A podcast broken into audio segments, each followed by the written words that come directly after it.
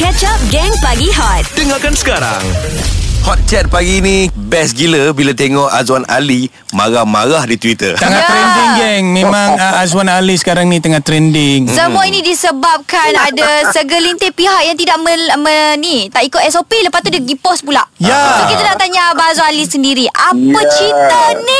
Ni sebenarnya bukan soal perutusan ya sayang you all hot FM Mhm. yang very the meletup uh, sebenarnya uh, Diva menerima banyak desakan so buat perutusan tu perutusan was made last year Ah. for whatever SOP memang viral trending lah Aha. tetapi kali ni desakan tu dah setahun Okey. jadi of course uh, berbilion-bilion nak kan again and again Aha. So semalam terpanggil lah buat perutusan tu And to my surprise you all Tiba-tiba tak sampai satu jam viral katanya.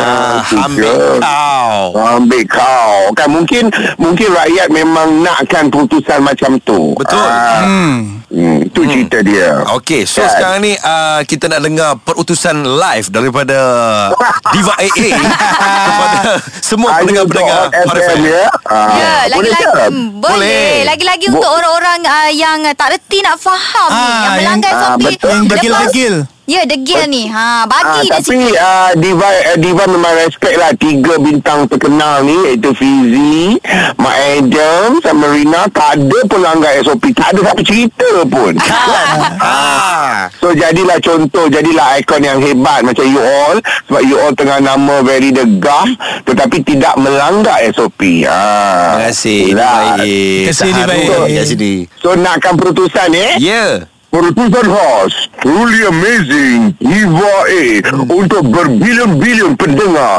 Hot FM Perlu diingatkan Perlu ditugaskan Jangan sesekali langgar SOP Kalau kau langgar SOP Kau pergi mengadap mak kau. Gang Pagi Hot Isnin hingga Jumaat Jam 6 hingga 10 pagi. Bersama Mark Adam, Fizi dan Rina Diana. Hot FM Lebih hangat daripada biasa